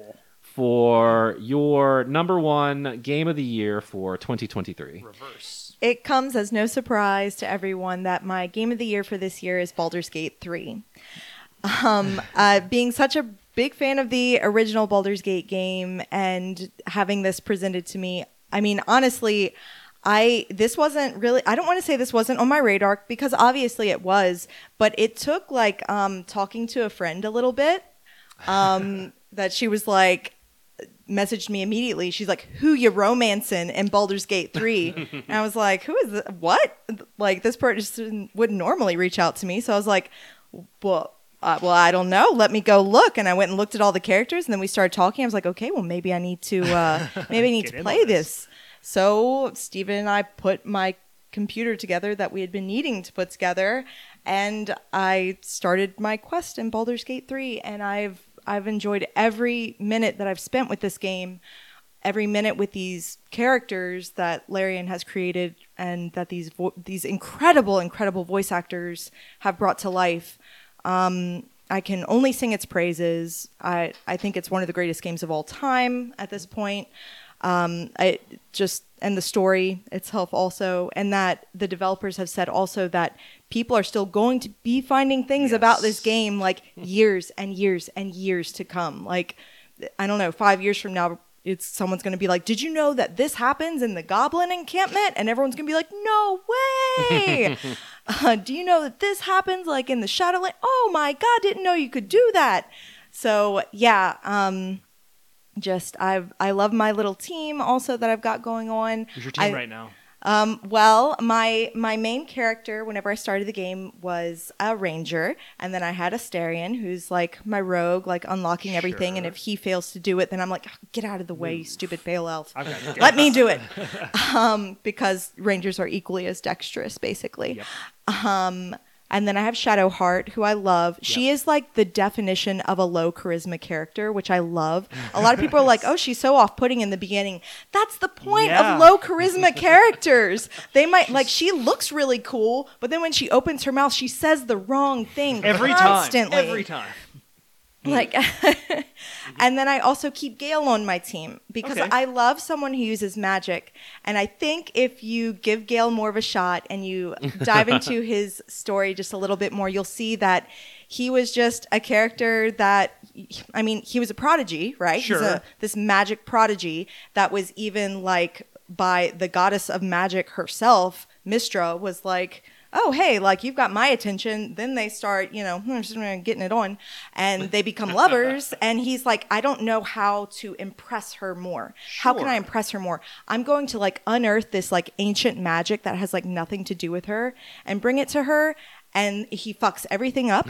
Mm-hmm. Um mm-hmm. and he's he's spent his whole life just trying to like be liked. basically. Yeah, well, I And get that. Yeah, yeah. He he came on way too strong. he yeah he comes on really strong because he wants you to know like I'm useful. Please, like no, I can be to cool. bang me like the first time we Uh, talked. like- yeah, I mean, I think Larian fixed all that. I think they did, but it was off-putting the first time. You're like, whoa, So, Gale, like, yeah. We'll try it again later, but But yeah, again, like oh, all these characters are so Yeah. good, and what an adventure it is! Dungeons and Dragons in a game, finally, perfectly. I think that you just said it. I think it's like it really feels like an adventure.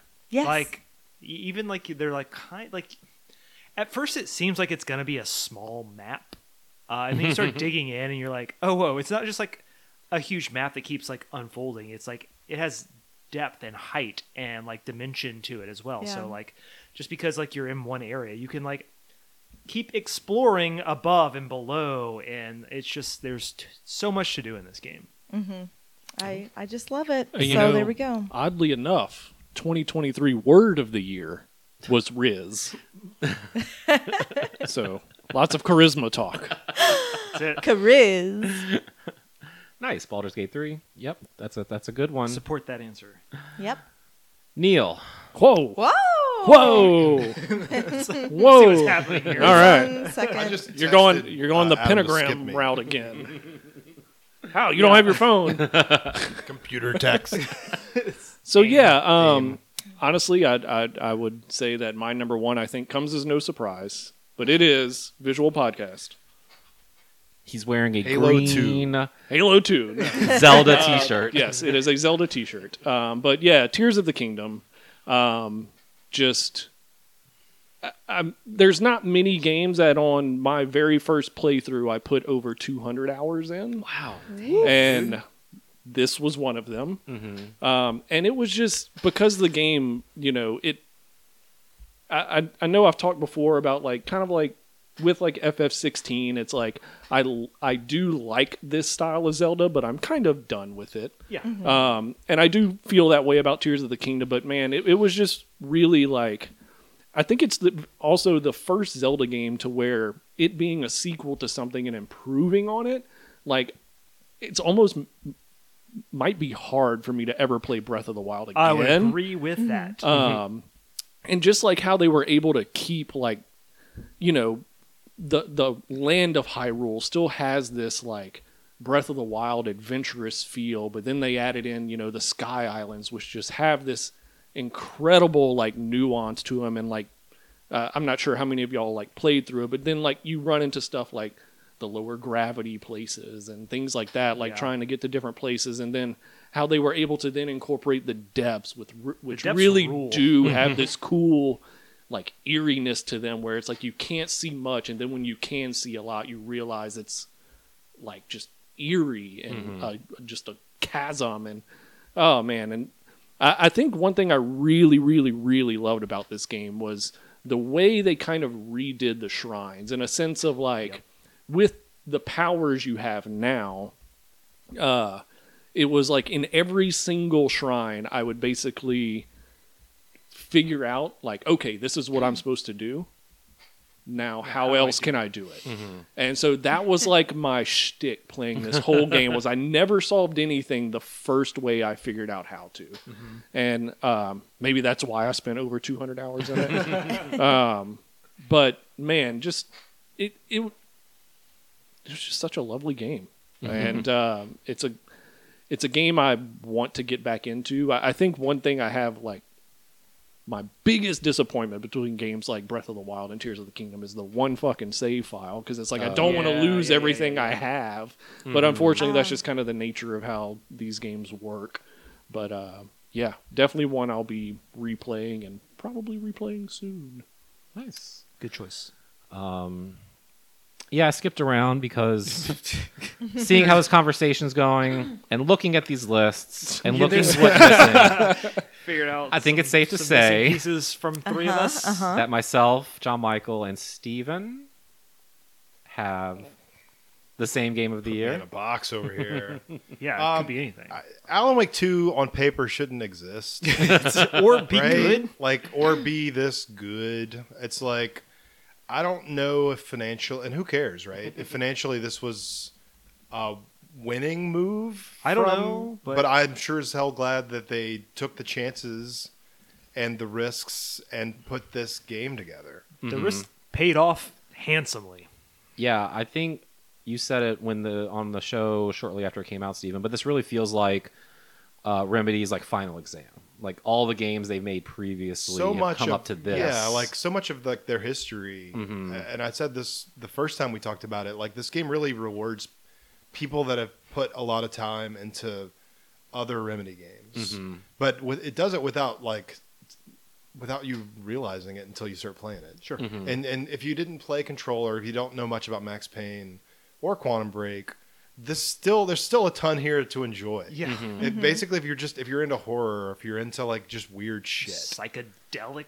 Right. Surrealist Yes, horror, exactly. absolutely. Or just I don't know, gritty detective Yeah, novels, noir. or like if Yeah. you like Into any of those things, like it's up your alley. Like, or if you're just into FMV and video yeah, games. or just good games in general. Like, it's it's it's wild. Thirteen years after the original game came out, and it was able to stay relevant, and also like incorporate that into the story, because a lot of people, with all the buzz surrounding Alan Wake Two, are like, "Well, do I have to play the first game?"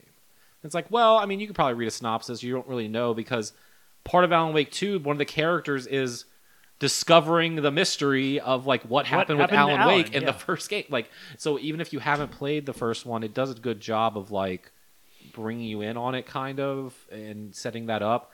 The way that not only can you switch between the two characters and their gameplay is vastly different, but the way that works into the story in like such It's a cool so way and lets you freely do that, and the story works no matter how how you do it. Um, as we talked about before, like the way the music comes in and is incorporated into the gameplay and the plot is spectacular. this like, I, I've talked about this too, but this like level of there's nothing really truly new as far as mechanics go in this game, right? But just how you I disagree.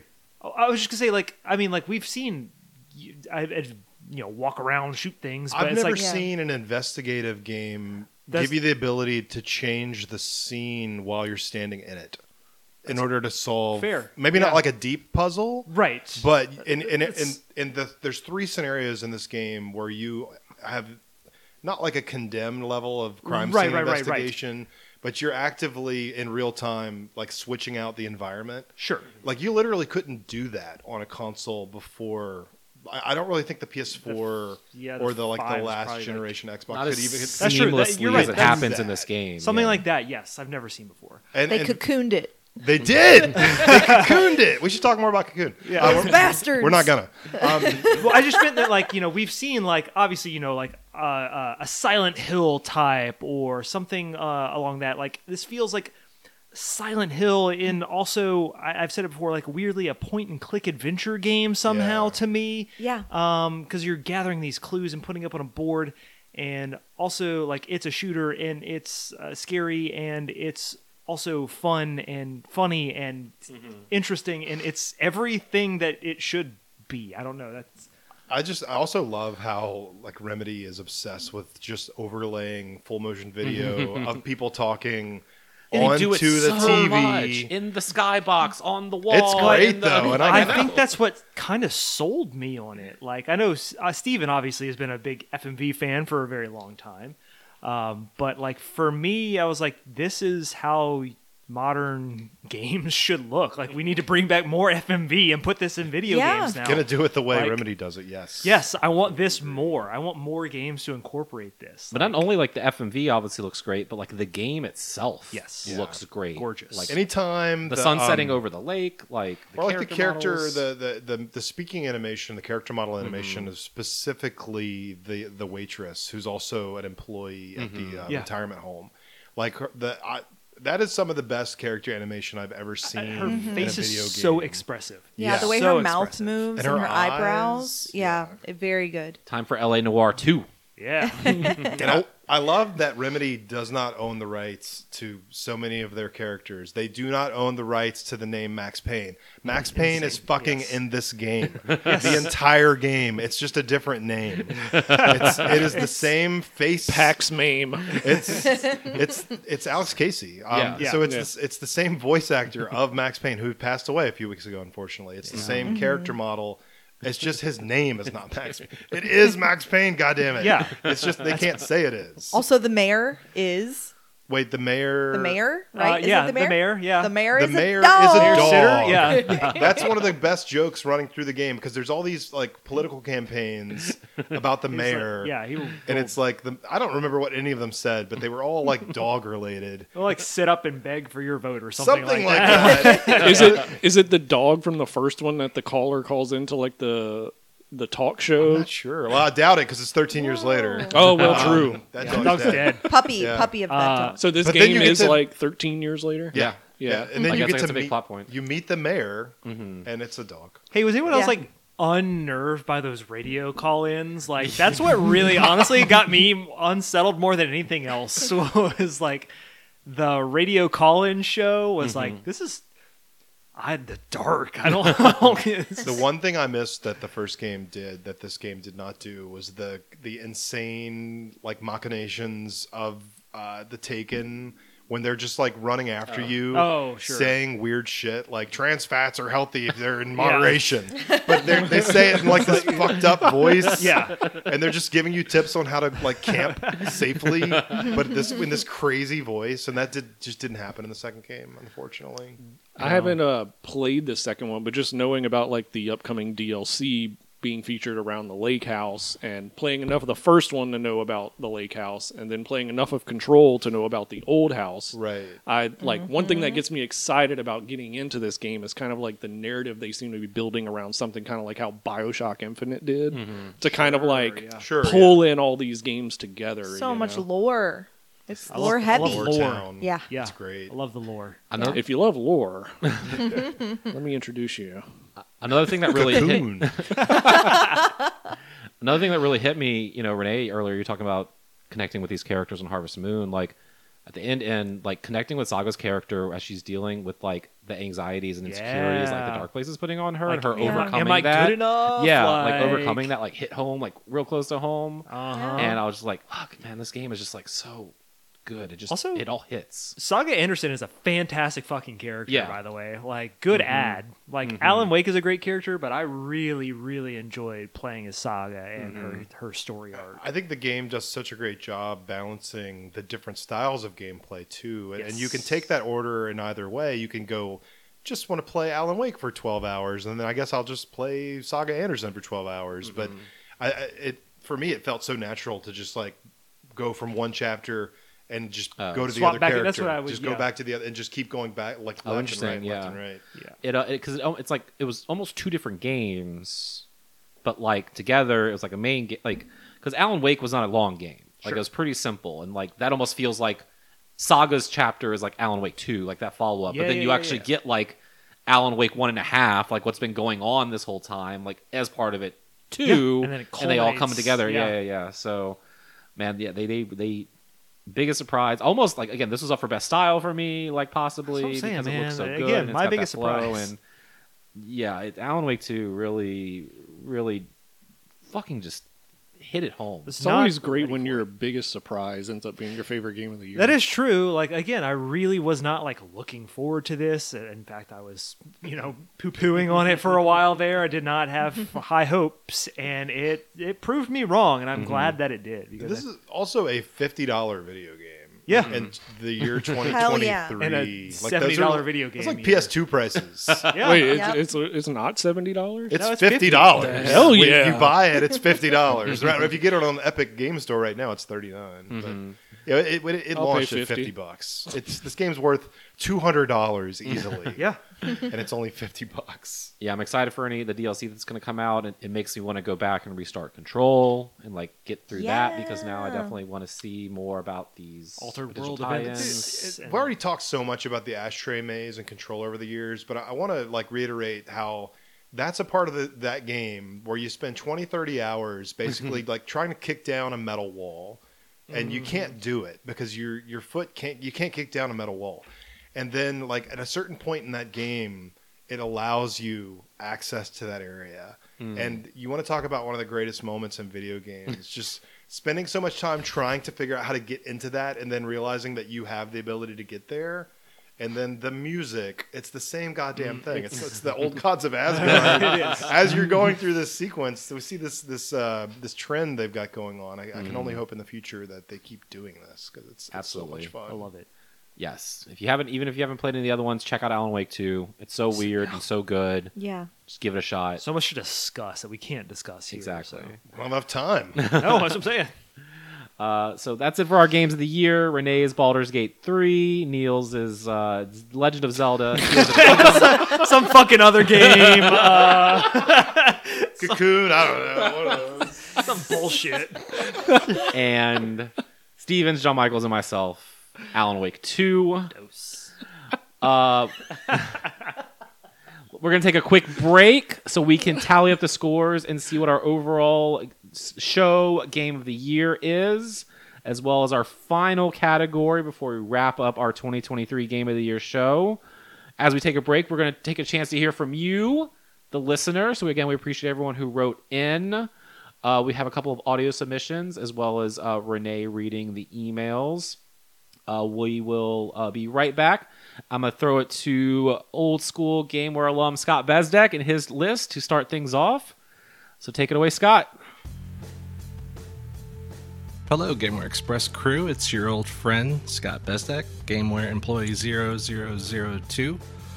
Just checking in to reflect back on what was a great 2023 as far as games being released, not so much industry wise, but we're not here to talk about that. We're here to celebrate what was great. And I thought I would share with you guys and gal, Miss Queen Nay, uh, my favorite 10 games of the year. So let's begin.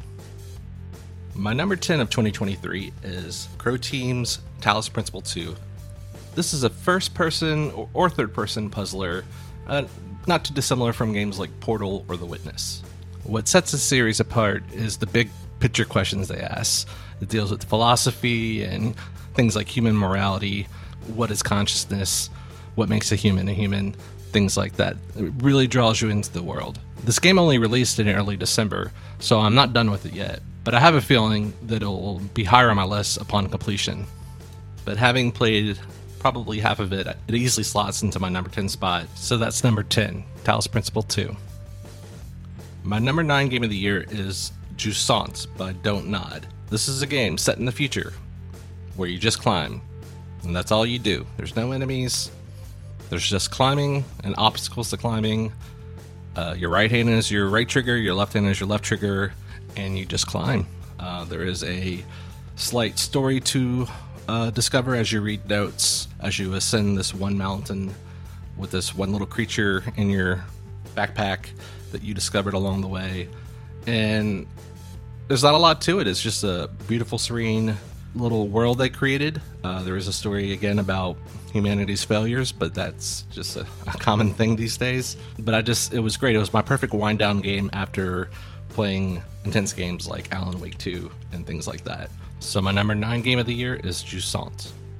My number eight game of the year is Blasphemous 2, made by the, the Game Kitchen, which is a Spanish team. This is a Dark Souls heavily inspired by very dark Catholicism, like Inquisition style self punishment, very graphic for a pixel art 2D Metroidvania. The first one was a much harder game and much more inspired by Dark Souls. This one is a little more user friendly, much more forgiving. There's not as many instant deaths. It's very clever. Uh, one of the better Metroidvanias I've played in a while.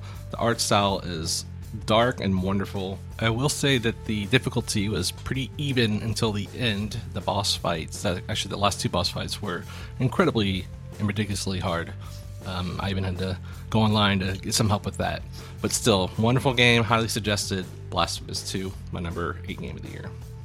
Number 7 is Ace Team's Clash Artifacts of Chaos.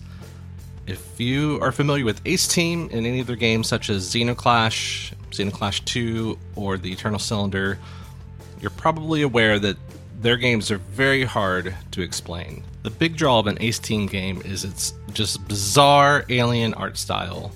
Uh, often they look like kind of watercolors in motion. So this is a third-person open world, more like small hubs connected. Souls-like meets Metroidvania. Not too dissimilar from God of War if God of War was designed by people on mushrooms. But basically, instead of shooting weapons or things like that, you're, you're picking between different kinds of stances, like a boxing stance or a kung fu stance or a slashing stance, and going through this bizarre world, piecing together a really weird story. It's a really bizarre game, and it really stands out in a crowd of normalcy. That's my number seven game of the year Clash Artifacts of Chaos. My number six is Dimfrost Studios' Bramble the Mountain King. This is an inside like puzzler. These Swedish developers took basically all the fairy tales from that part of the world and turned them into a horror story where you're basically looking for your sister who disappeared out her window one night. Um, it's it's pretty disturbing, but it's it's wonderful. The puzzles are great. Um, it's a little clunky, but I like clunky. I'd rather clunky and swing for the fences rather than perfectly polished and trying nothing new. So my number six is Bramble the Mountain King.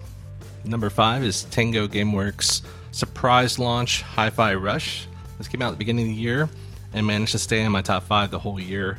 Uh, what a pleasant surprise! Harmonix beats Devil May Cry meets you know Jet Set Radio style graphics, rhythm based beat 'em up. Who knew? And the writing. This could have been obnoxious and abrasive, kind of like Sunset Overdrive was. But no, uh, these characters are well written, they're funny, and the more I played, the more I liked them. Number five game of the year is Hi Fi Rush. Number four is Tears of the Kingdom. This one is hard for me because Breath of the Wild is one of my favorite games of all time, just for how it completely changed how I thought about a Zelda game. And I was very skeptical when I heard this one was going to take place in mostly the same world. Uh, but what they did mechanic wise uh, with the building and what they did with the underworld and the sky d- definitely made up for it. I don't know if it'll ever top. I mean, I think it's a better game than Breath of the Wild, but it will never top the magical feeling I had playing Breath of the Wild for the first time. Still, my number four game of the year is Tears of the Kingdom. Number three is Geometric Interactive's Cocoon. I know you guys had a lengthy discussion about this game on the podcast. Uh, y'all had mixed feelings about it. I think y'all liked it to some extent. Uh, I love this game. I'm a sucker for Playdead style puzzle games, and this has lineage from that group. This was a vibes game for me. The, there is no story per se. It's just an alien world uh, full of bio creatures and bugs. The puzzles were tight, tight, tight. Uh, never too hard, never too easy. You kind of just figured them out as you looked at them very quickly. I never got stuck, never had to look anything up. Was done in three, four hours, and it just was a great experience. Perfect for me for where I am in my life. And my number three is Cocoon. My number two is Brainwash Gang's Laika Age Through Blood. This Metroidvania meets Excitebike game that came out in December. This was the other game that came out when Talos Principle 2 came out. This is the reason why I didn't get to Talos Principle 2 first, because I started this one. It's fantastic and definitely a hidden gem, in my opinion. It's really too hard to go into, but it's got a lot of mature themes about uh, motherhood and fascism, things like that. You know, basic run of the mill video game stuff. I highly suggest it. Just the, the action combat alone is superb, but the story is actually deep and pretty mature uh, and well written. Music is amazing as well. Uh, my number two is Laika Age Through Blood. And my number one game of the year, no surprise to anyone who knows me at all, is Alan Wake 2. Nothing needs to be said about this game. You guys have talked about it, everyone's talked about it. It did great on the Game Awards. Not that that's a thing to judge yourself by. I just want to say that I've been in love with Remedy. I mean, I, I liked Max Payne, but it wasn't until Alan Wake 1 came in. And I even loved Quantum Break. No one likes Quantum Break. Uh, I loved it. I it had its flaws, but my point is, I don't feel like Remedy has gotten that much better as a developer. I feel like the rest of the world has kind of caught up to Remedy. I think they've always had something special where they're clunky and have flaws. Again, I'd rather swing for the fences than be polished and safe. So, number one is Alan Wake 2 with a bullet. That's my top 10, y'all. Y'all have a great 2024, and I can't wait to catch up with you guys later. And don't forget, if life isn't fair, you can go play games in there. Go, go GameWare, go.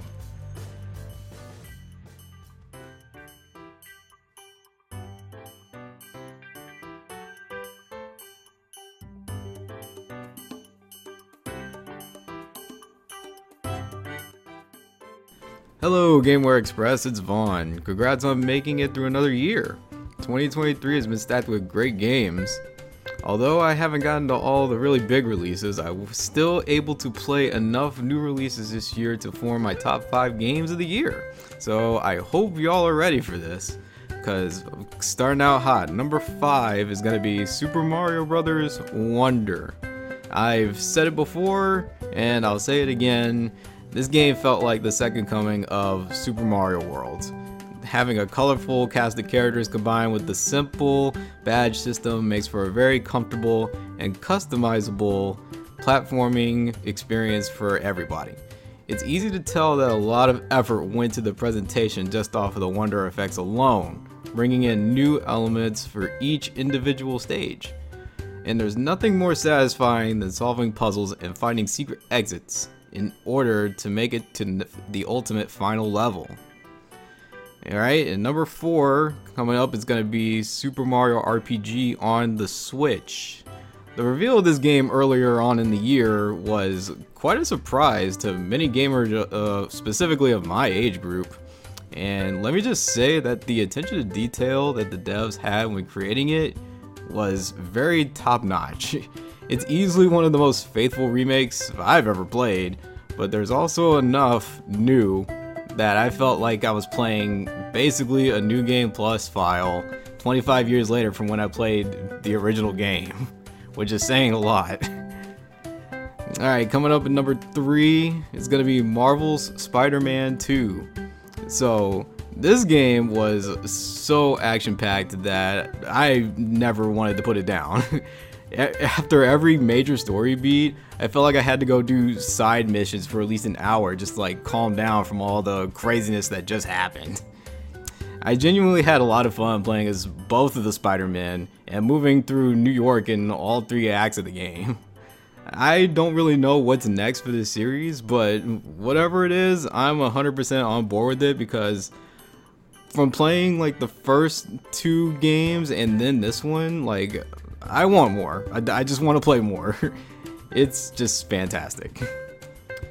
Okay, number two is going to be Honkai Star Rail. So, initially, I didn't even think I was going to play this game, but when I learned it was going to be a uh, turn based RPG while watching some of my friends play it themselves, I decided to give it a, a shot myself. I was feeling pretty burnt out on the other gachas that I've been playing at the time, so I figured maybe this one would shake th- shake things up. And man, I was uh man was I right. it's a very basic combat system, but with an interesting story filled with mysterious worlds, cool characters, quality of life features that many other gachas lack, numerous game modes with meaning actual meaningful grind, and lots of love from the developers.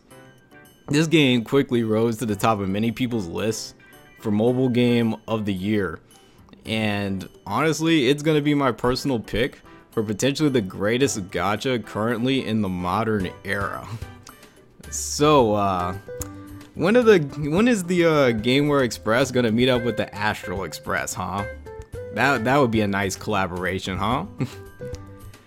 okay, so uh, and now my number one game of the year is going to be Octopath Traveler 2. Now, I was already a huge fan of the first game, so naturally I was super ready to dive into this one when they uh, when they first announced it. this game added so much quality of life that even the demo let you carry all of your progress into the main game with all items, accessories, like etc. the presentation improved from the first game, like this even like all the sprites of the characters were like upresed. The storytelling is just as incredible as it was before. The music has a lot of memorable numbers in it, and the gameplay saw a lot of changes that made to the character classes that kept a lot of players on their toes, as they needed to keep their strategies flexible for an onslaught of tricky boss fights. There's not a single main character that I personally disliked, and seeing all the numerous chances to interact with each other, it made me very, very happy. if there is to be a third game in this series, I'm definitely looking forward to it because uh, you can consider this a brand new go-to RPG series for me. It's right up there with the Final Fantasy series. And uh, that's it. Uh, just to give you another quick countdown, uh, it's gonna be uh, number five, Super Mario Brothers Wonder. Number four, Super Mario RPG on the Switch. Number three, Marvel Spider-Man 2. Number two, Honkai Star Rail. And number one game of the year, Octopath Traveler 2. Thanks for listening, guys, and I hope you all have a nice 2024. Take it easy, y'all.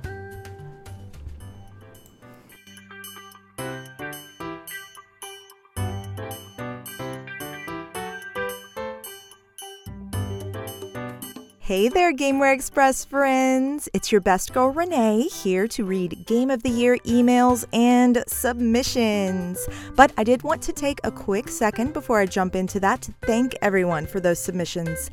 We always love interactions from people, whether it's questions for us to read during the podcast or comments. We are always so happy when people write in. It's always a joy. Again, that email address is gamewareexpress at gmail.com. Drop us some hot takes if the mood hits you, and it should. anyway, okay, let's start off with these emails. Um, first up, I have one from friend of Gameware, longtime friend of Gameware. It's Shank. Shank writes, My game of the year in 2023 personally is Resident Evil 4 Remake since I enjoyed it the most. Dead Space Remake is a close second for similar reasons. One I was waiting for a PS5 to get and play was God of War Ragnarok, which is one of my favorites of all time, but it came out in 2022, I believe. I think that while it wasn't my personal choice, Baldur's Gate 3 deserves every single award it was given and deserves the title of Game of the Year. Thank you, Shank. Yeah, you know, I actually really feel that because there are a lot of games that came out this year that I didn't necessarily get to play, but I think they deserve gold medals. So thank you, Shank. Really appreciate that submission. The next email I have here is from Alexa, and you might remember Alexa as a guest on the podcast a few months back. Here's what she has to say Hey, Gameware Express. I don't quite have a top five games of the year, but I do have a top three.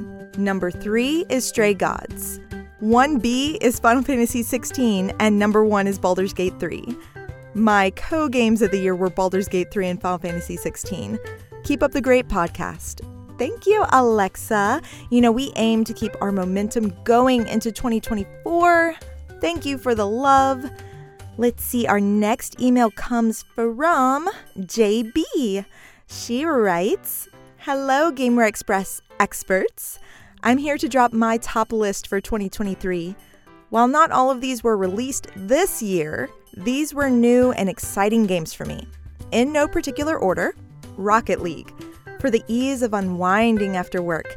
It's calming to be a car playing soccer at the end of the day. Who knew? What Remains of Edith Finch. I may have almost cried during the story about the baby in the tub. Melatonin, a very cozy lo fi aesthetic rhythm game with great accessibility options for those that struggle with rhythm games overall.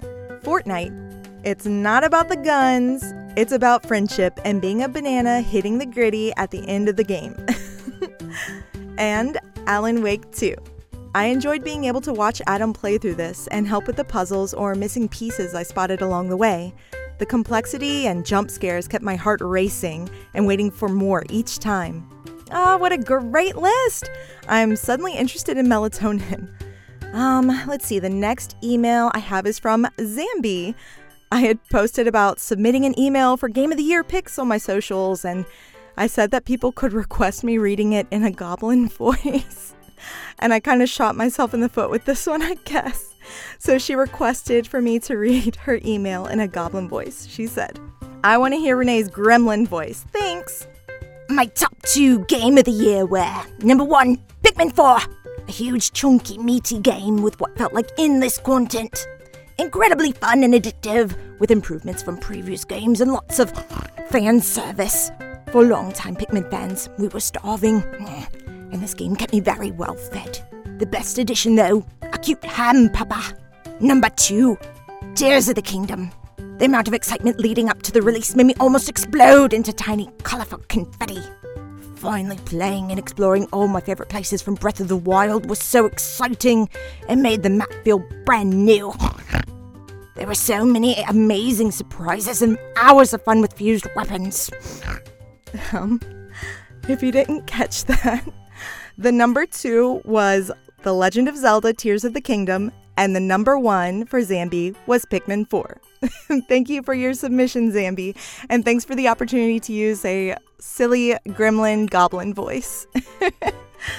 Lastly, we have a submission from Nick O. He writes My 2023 games number one, Dead Space Remake, number two, Armored Core 6 Fires of Rubicon, number three, Cassette Beasts, number four, Lethal Company, and number five, The Finals. Honorable mentions go to Honkai Star Rail for mobile and Ghostrunner 2. Didn't get to play it yet. Thank you, Nick. Here's hoping that you can break into Ghostrunner 2 and enjoy that here at the beginning of the year because, oh my goodness, it seems like the hits are not going to quit this next year. Whew. What fun lists all around, and what a great year to be an enjoyer of video games. Now I'm going to throw things back to the rest of my GameWare Express crew. Back to you, Adam.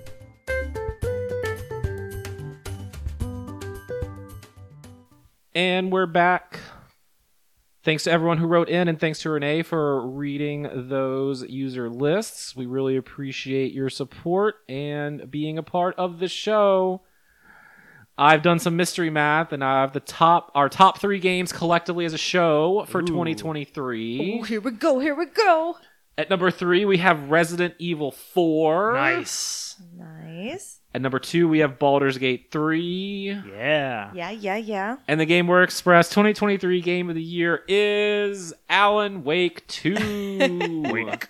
Alan Wake. Wake. Congratulations to Remedy on another Game of the Year award for 2023. We'll mail them their trophy. But before we get out of here this evening, let's look forward to 2024 with our final category of the show tonight. Yeah. Most anticipated 2024. What game are you most look look what game are you most looking for this year? John Michael Carley. Yeah, I know that there are other games that are coming out this year, probably, but the only one that matters is the one that comes out in a few weeks for me, uh, and that is Like a Dragon: Infinite Wealth. um, again, we've talked ad nauseum about the Yakuza series, which is this. Um, so this is the next main line in the, the Ya- Yakuza 8. Yes, you wanna call Yakuza 8. that. I will. Uh, this is Yakuza 8. Um, back to turn based, but now we get to feature Kazuma Kiryu as a character on your team. Two two playable protagonists. Yeah, so it's hot right basically now. like Spider Man 2 all over again. I am so looking forward to this game after playing the demo. Uh, there's just so much that's fun and good about this series, and definitely this game. Um, I can't wait to play this Pokemon Animal Crossing uh, like side game that is part of this. Uh, I anticipate spending well over a hundred something hours on this. So Well, I'm- good thing because they said you would. I will. I'll prove them right. Put it on the box. Yep. Ready for it. that yeah it's a it's a it's a really crowded q1 especially when it comes to japanese games Absolutely. this year Yep. uh and speaking of japanese games Neal Uh, Well, how'd you know? yeah, so you know, Japanese RPG coming out Q1, Final Fantasy VII Rebirth. I oh mean, my god. obviously, um, another game where they say you'll spend hundred hours I plus might. in it. Oh, I will. I did in remake, so believe I'm sure I will in this one. Um, yeah, I'm just excited for this game. I, I was keeping up so much with it, and then like so much was coming out that about a month, month and a half ago, I just stopped because I feel like it was just getting too much. Let it surprise you. And, well, that's what I'm doing. Yeah. And um, yeah, I can't wait for that. no i know. Easy. Zelda final fantasy. It's yeah. If they're coming out, you can pretty much bank on it. that's all right. Mine's predictable too. Just wait. Stephen. Th- uh, this year, uh, 2024 is here already, and um, this is so difficult for me to pick one game out of the most anticipated games games list because I'm I love Yakuza, I love Persona, I love Final Fantasy, I love Souls games. And I feel like oftentimes an out of nowhere Souls games lands like in my top two or three. so Black Myth, Wukong, uh, which comes out in August, uh, which is going to be like a Souls like Journey to the West story. The trailer that we saw uh, Game Awards, it looks phenomenal. This Yeah. game looks weird and fucked up. The This vibes is, are uh, immaculate. Isn't this like another one coming from a Korean developer? Uh, you know, if, if that's true, give it give it to me. Um, Like, 'cause I, I just mean think by like correct. it seems like know. recently I've seen like a lot of these like single player action games coming from Korean developers that all look phenomenal. Yeah, no, this looks great. This was probably my runner up. Again, it's a crowded year, but It Yeah. is Chinese Chinese. from Game Science Interactive Technology. Yeah, I was blown away by this. They really thought about reveal. that name. Uh, Renee. Yeah, another one that's no surprise. Well, although there are a lot of really cool things coming out in the beginning of this year, um, but Unicorn Overlord is, uh, yeah, I anticipate that to be like my game of the year next year because Vanillaware uh, never misses, never misses me at least.